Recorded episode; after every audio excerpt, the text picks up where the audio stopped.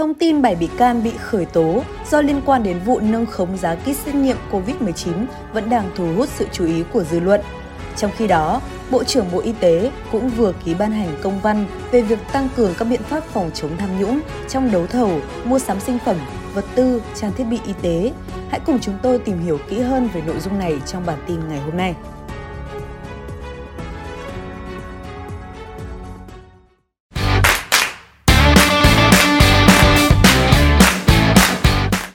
Tối 18 tháng 12, Trung tướng Tô Ân Sô, tránh văn phòng, người phát ngôn Bộ Công an cho biết, Cơ quan Cảnh sát điều tra Bộ Công an đã khởi tố vụ án vi phạm quy định về đấu thầu, nâng khống giá kit xét nghiệm COVID-19 xảy ra tại công ty Việt Á, Trung tâm Kiểm soát Bệnh tật CDC Hải Dương và các đơn vị địa phương liên quan. Tháng 4 năm 2020, công ty Việt Á được Bộ Y tế cấp phép đăng ký lưu hành cho sản phẩm kit xét nghiệm COVID-19. Đến nay, công ty Việt Á đã cung ứng kit xét nghiệm COVID-19 cho Trung tâm Kiểm soát Bệnh tật và các cơ sở y tế khác của 62 tỉnh, thành phố trên cả nước với doanh thu khoảng gần 4.000 tỷ đồng. Kết quả điều tra bước đầu, Phan Quốc Việt và các đối tượng là lãnh đạo chủ chốt công ty Việt Á khai nhận, quá trình kinh doanh và tiêu thụ kit xét nghiệm COVID-19 do công ty Việt Á sản xuất, lợi dụng tính cấp bách về nhu cầu test COVID-19 của các địa phương trên cả nước – Sản phẩm kit test COVID-19 thuộc danh mục được áp dụng hình thức chỉ định thầu rút gọn, nên Phan Quốc Việt đã chủ động cung ứng thiết bị, vật tư, sinh phẩm y tế trước cho các bệnh viện, CDC các tỉnh, thành phố sử dụng.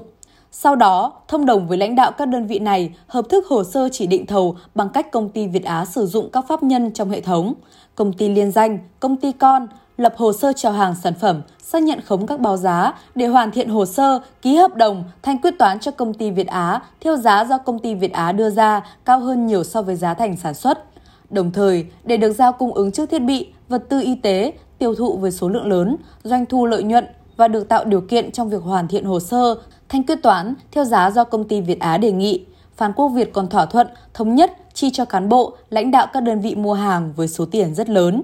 Để thu lợi nhuận bất chính và chi tiền ngoài hợp đồng, Phan Quốc Việt và các đối tượng của công ty Việt Á đã nâng khống giá thiết bị, chi phí nguyên vật liệu đầu vào, đưa vào thuyết minh cơ cấu giá xác định giá bán là 470.000 đồng trên một kit, thỏa thuận và chi tiền phần trăm, hợp đồng cho các lãnh đạo bệnh viện, thành phố trong quá trình cung cấp sản phẩm. Đến nay, bước đầu cơ quan cảnh sát điều tra Bộ Công an đã làm rõ sai phạm trong việc công ty Việt Á bán kit xét nghiệm COVID-19 cho CDC Hải Dương thông qua 5 hợp đồng với tổng trị giá 151 tỷ đồng. Phan Quốc Việt đã chi tiền phần trăm ngoài hợp đồng cho Phạm Duy Tuyến, giám đốc CDC Hải Dương với số tiền gần 30 tỷ đồng. Hành vi của Phạm Duy Tuyến, Phan Quốc Việt và các đối tượng liên quan tại CDC Hải Dương, công ty Việt Á là vi phạm nguyên tắc công bằng, minh bạch trong hoạt động đấu thầu, vi phạm các điều cấm tại quy định luật đấu thầu có dấu hiệu của tội vi phạm quy định về đấu thầu gây hậu quả nghiêm trọng quy định tại Điều 222 Bộ Luật Hình sự năm 2015, sửa đổi bổ sung năm 2017. Ngày 17 tháng 12, Cơ quan Cảnh sát điều tra Bộ Công an đã ra quyết định khởi tố vụ án hình sự vi phạm quy định về đấu thầu gây hậu quả nghiêm trọng xảy ra tại công ty Việt Á, CDC Hải Dương và các đơn vị địa phương liên quan. Đồng thời, Cơ quan Cảnh sát điều tra Bộ Công an ra quyết định khởi tố bị can đối với 7 đối tượng. Phan Quốc Việt, Chủ tịch Hội đồng Quản trị kiêm Tổng Giám đốc Công ty Việt Á, Vũ Đình Hiệp, Phó Tổng Giám đốc Công ty Việt Á, Hồ Thị Thanh Thảo, Thủ quỹ Công ty Việt Á, cửa hàng trưởng cửa hàng Âu Lạc, Phan Tôn Noel Thảo, trợ lý tài chính Công ty Việt Á, Trần Thị Hồng, nhân viên kinh doanh Công ty Việt Á, Phạm Duy Tuyến, Giám đốc CDC Hải Dương, Nguyễn Mạnh Cường, nguyên kế toán trưởng CDC Hải Dương – cơ quan cảnh sát điều tra Bộ Công an đang tiếp tục điều tra mở rộng đối với các cá nhân, đơn vị liên quan để làm rõ bản chất của vụ án, yếu tố tư lợi, ra soát, biên kê tài sản của các đối tượng để đảm bảo thu hồi cho nhà nước. Hồi tháng 6, Tòa án Nhân dân cấp cao tại Hà Nội đã tuyên án phúc thẩm án vụ án vi phạm về đấu thầu gây hậu quả nghiêm trọng xảy ra tại Trung tâm Kiểm soát Bệnh tật thành phố Hà Nội, CDC Hà Nội. Tòa phúc thẩm cho rằng không có căn cứ để chấp nhận kháng cáo của 6 bị cáo, do đó tuyên giữ nguyên mức án sơ thẩm. Trong đó, bị cáo Nguyễn Nhật Cảm, nguyên giám đốc CDC Hà Nội, y án sơ thẩm 10 năm tù giam. Về diễn biến vụ án, CDC Hà Nội được cấp kinh phí để mua sắm gói thầu số 15 gồm máy móc, thiết bị phục vụ công tác phòng chống dịch COVID-19, Tuy nhiên, với động cơ vụ lợi, tháng 2 năm 2020, bị cáo Nguyễn Nhật Cảm, giám đốc CDC Hà Nội đã câu kết với các bị cáo khác thỏa thuận mua bán máy, thiết bị y tế thuộc gói thầu số 15 trước khi thực hiện các quy trình, thủ tục chỉ định thầu thông thường.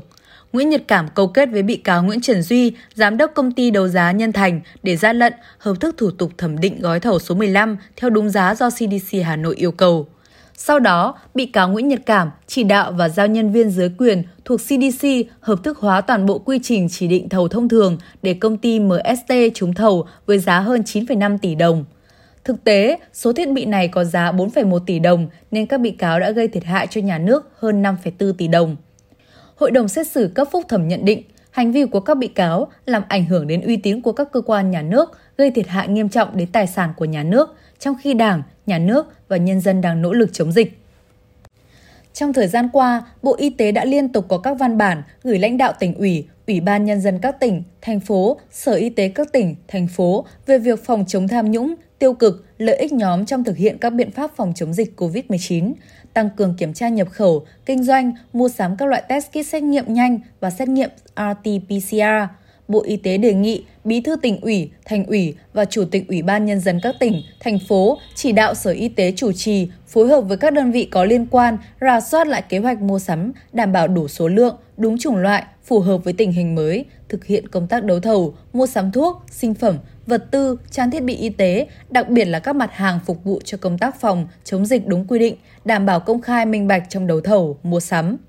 Căn cứ kế hoạch thanh tra năm 2022 của tỉnh, thành phố xem xét bổ sung vào kế hoạch thanh tra năm 2022 của địa phương có nội dung thanh tra về công tác đấu thầu, mua sắm thuốc, sinh phẩm, vật tư, trang thiết bị y tế, đồng thời tăng cường công tác thanh tra, kiểm tra, giám sát định kỳ, đột xuất đối với các đơn vị thuộc thẩm quyền quản lý, kịp thời phát hiện, chấn chỉnh, xử lý các hành vi vi phạm hoặc chuyển hồ sơ sang cơ quan điều tra để xử lý theo quy định của pháp luật.